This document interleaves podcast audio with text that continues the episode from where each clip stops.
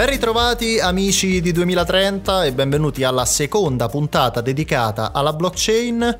Se siete finiti qua senza essere passati dalla prima puntata, vi consiglio di fare un passo indietro. Perché? Perché altrimenti rischiate di perdervi L'ultima volta abbiamo infatti messo in fila i tasselli fondamentali per capire questo paradigma tecnologico, abbiamo definito le caratteristiche essenziali della blockchain, che è un tema per sua natura complesso, abbiamo sfatato qualche mito duro a morire e abbiamo anche chiarito un po' di punti oscuri. Non abbiamo però terminato il nostro compito, tant'è che oggi cercheremo di fare un passo in avanti scendendo sul terreno, come si dice in questi casi, della concretezza proveremo anche ad anticipare o comunque a immaginare il prossimo futuro e ovviamente non mancherà il kit di approfondimento di 2030 che da quello che vedo e da quello che mi dite è sempre più apprezzato, ne sono particolarmente contento. Oggi toccherà a Giacomo Zucco che ci ha accompagnato nel corso della prima puntata costruire il kit ma anche darci tante altre informazioni consulente ed educatore in tema di Bitcoin, pioniere del mondo blockchain e co-founder di Bicademy. Insomma, l'esperto perfetto per la seconda tappa del nostro viaggio. Io sono Andrea Frolà e questo è 2030, The Sound of Future.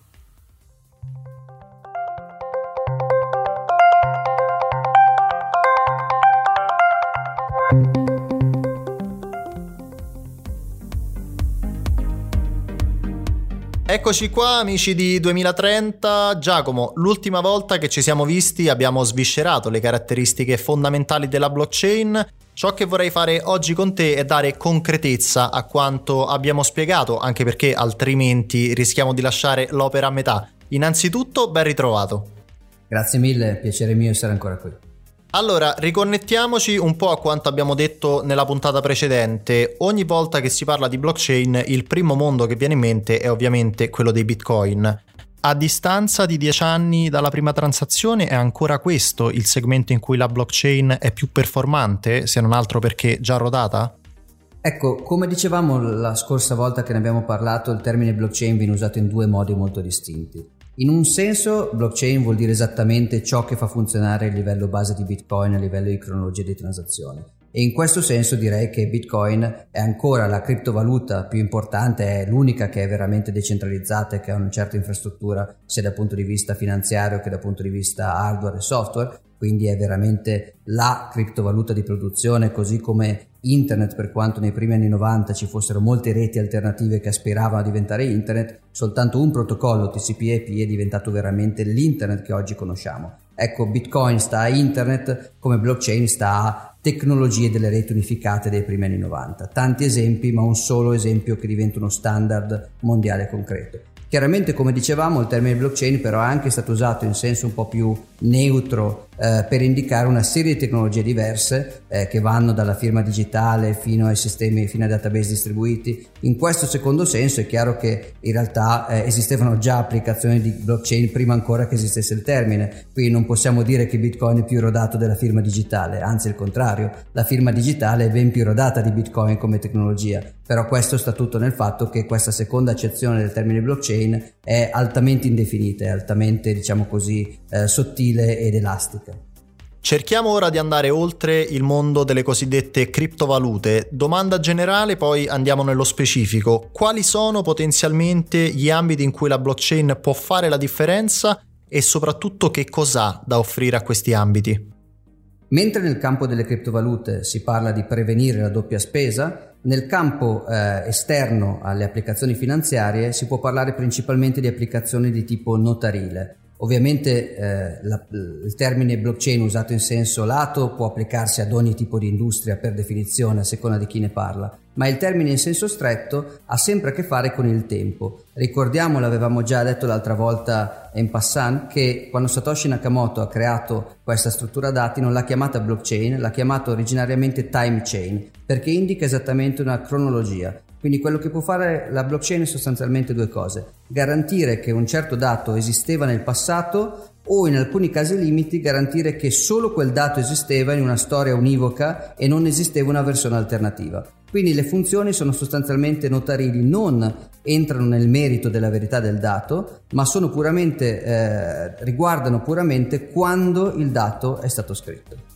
Giacomo, hai citato alcuni settori anche diversi tra loro, riusciamo a fare qualche esempio concreto di possibili e probabili applicazioni nella vita di tutti i giorni per intenderci? Spesso si prendono i notai come poveri malcapitati.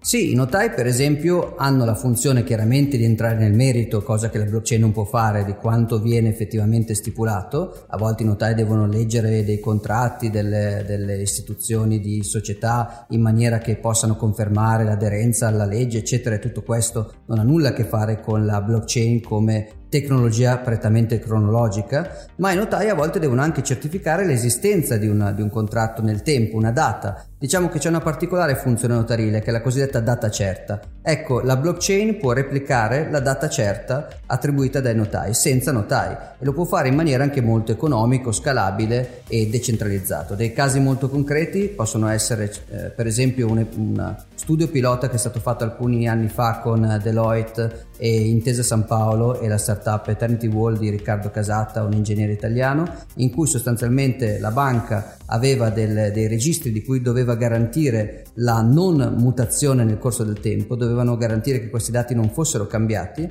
Allora, eh, invece che scrivere questi dati su CD, non, DVD non riscrivibili tenuti in uno scantinato a, con, sottoposto a sicurezza fisica, quello che facevano era prendere, eh, diciamo così, l'impronta crittografica del database in un certo minuto mh, mm, inserirlo eh, sulla blockchain di Bitcoin una volta al giorno in maniera aggregata, quindi sostanzialmente l'impronta dell'impronta dell'impronta entrava in una transazione Bitcoin e siccome si ha la certezza economica che questa transazione Bitcoin non può essere modificata nel futuro, allora anche il database non poteva essere modificato. Ovviamente, ripeto, questa cosa non dice nulla su cosa c'è scritto, ma solo sul fatto che non veniva poi cambiato.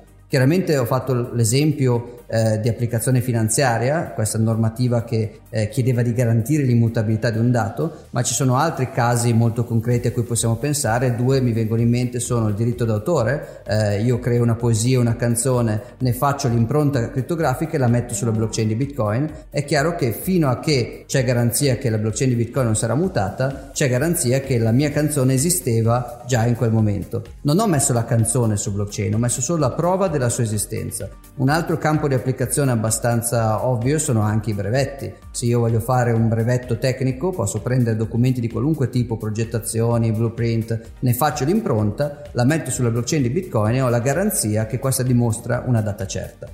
Finora abbiamo giocato un po' di fantasia, però vorrei tornare ai giorni nostri. Che tipo di riscontro c'è nella realtà odierna? Vale a dire, al di là del cosiddetto effetto hype, del chiasso, del caos che si genera attorno alle tecnologie emergenti, qual è effettivamente lo stato dell'arte?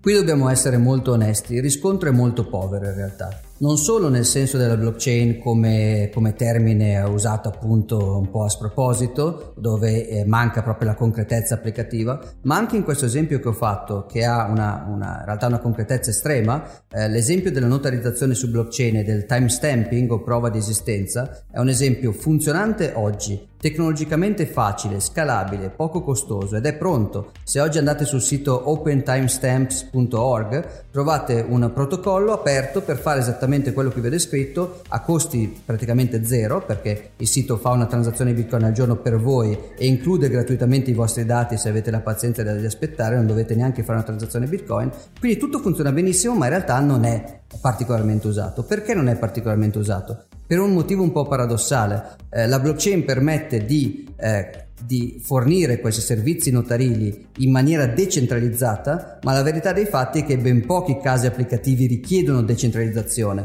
Bitcoin ha bisogno di decentralizzazione perché è un sistema che non deve avere punti centrali, perché deve essere impossibile da chiudere, impossibile da fermare. Ma nei molti casi che elencavamo prima, per quanto si possa usare facilmente ed economicamente la blockchain, quindi il caso che ho detto di Intesa San Paolo, Deloitte, è un caso replicabile, ma la verità è che i sistemi preesistenti erano già abbastanza convenienti. inconveniente. Facciamo un esempio, eh, voi avete fatto una canzone, volete dimostrare in futuro davanti a un tribunale che la canzone l'avete fatta nel 2020, eh, quando magari fate un dibattimento in tribunale nel 2024 sui diritti d'autore, beh se l'impronta criptografica della canzone, il cosiddetto hash, lo mettete su Bitcoin, su blockchain di Bitcoin o su Twitter, è probabile che nel 2024 esisterà ancora il vostro tweet in cui potete eh, ragionevolmente dimostrare che non è stato alterato dal database di Jack Dorsey. In conseguenza esistono così tanti mezzi eh, per provare, non abbiamo nemmeno una garanzia legale che questo mezzo, pur essendo tecnicamente fantastico, eh, verrà privilegiato rispetto a mezzi molto più banali.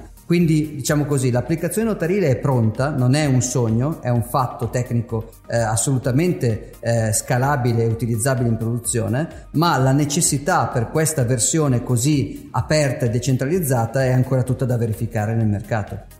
Sfrutto la tua esperienza per togliermi una curiosità personale che magari è anche una curiosità degli ascoltatori. Secondo te attendere la blockchain diventerà un'asse tecnologica portante della nostra quotidianità, come è avvenuto con i sistemi cloud, gli smartphone e altre innovazioni?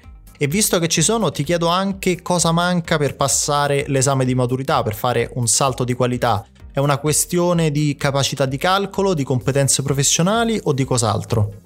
Dunque, direi che c'è una forte differenza tra il termine blockchain, che pure è una buzzword tecnologica, e queste altre buzzword che hai citato, che sono per esempio cloud o mobile. Eh, in maniera più simile per esempio a intelligenza artificiale o a quantum computing e a, e a buzzword del genere, qui si parla di una, di una hype altamente speculativo su che cosa potrebbe avvenire in futuro. Mentre se ci pensiamo cloud o mobile sono state anche delle buzzword che hanno reso conto di una situazione che si era già creata, cioè prima abbiamo cominciato a usare delle macchine di terzi per tenere i nostri dati e poi è nato il meme del cloud Prima abbiamo cominciato a usare i telefoni cellulari avanzati e poi è nato il meme del tutto mobile e il tutto in mobilità eh, quindi è stato quasi un prendere d'atto di tendenze effettive. Blockchain invece è un po' un tentativo di speculare su un'adozione futura e in questo senso credo che sarà meno fortunato. Eh, la blockchain sarà sempre una parte fondamentale del funzionamento di base di Bitcoin, anche se non di tutto Bitcoin, perché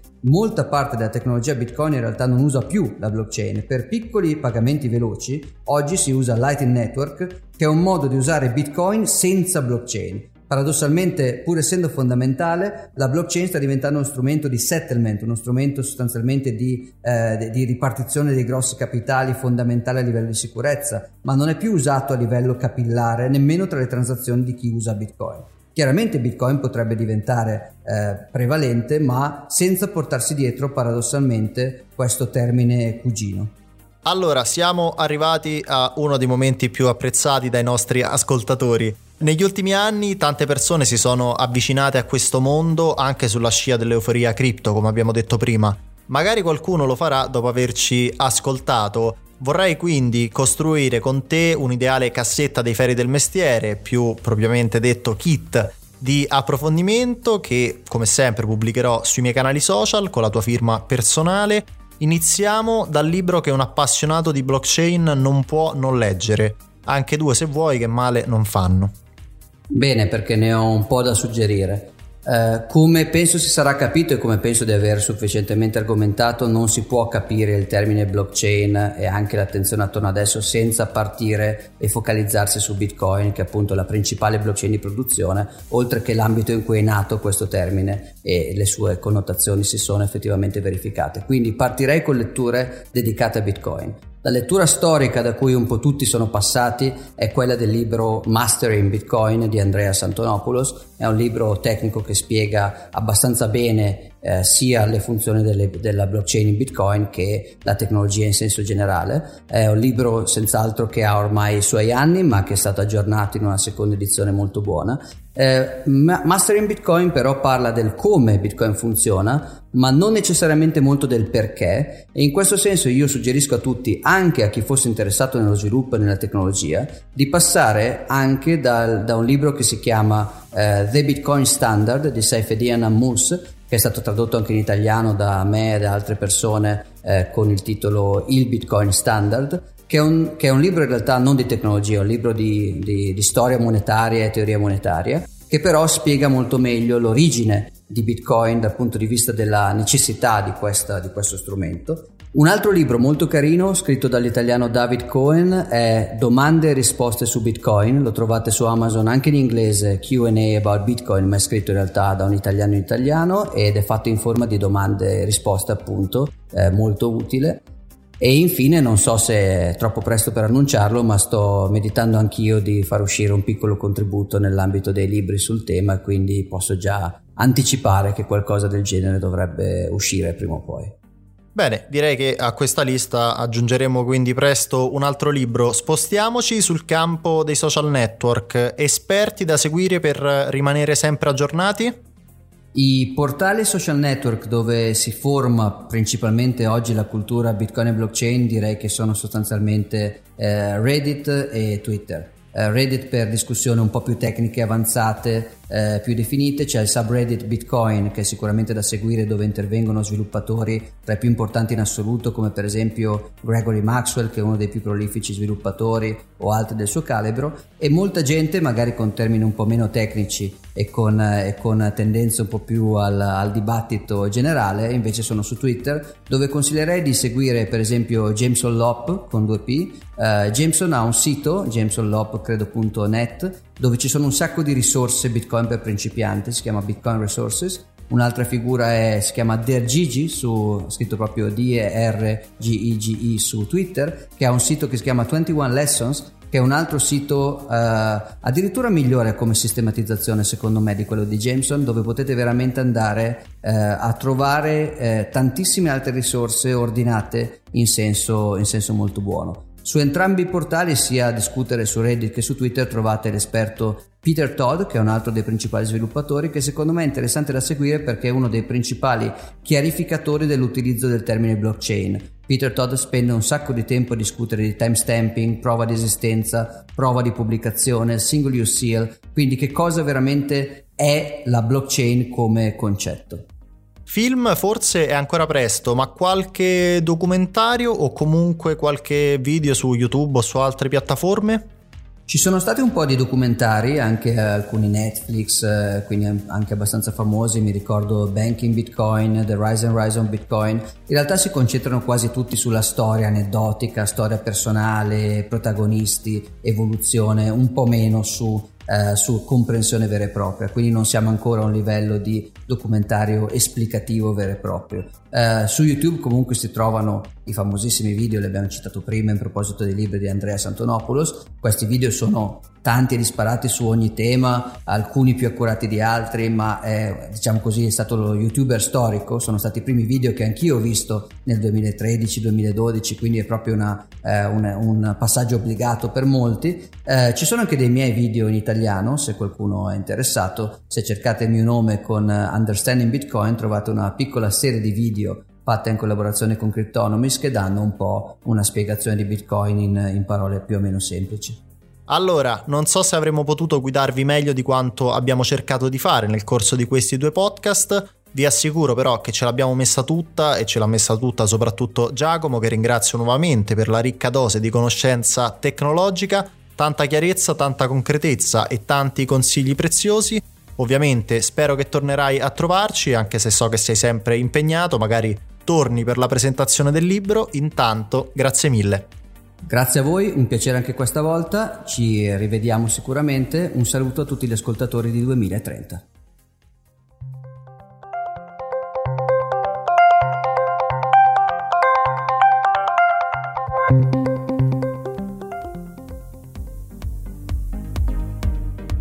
Ben ritrovati amici di 2030, volge al termine anche la seconda tappa del viaggio nella blockchain. Spero che dopo questa doppia puntata le vostre idee su questo paradigma siano più chiare.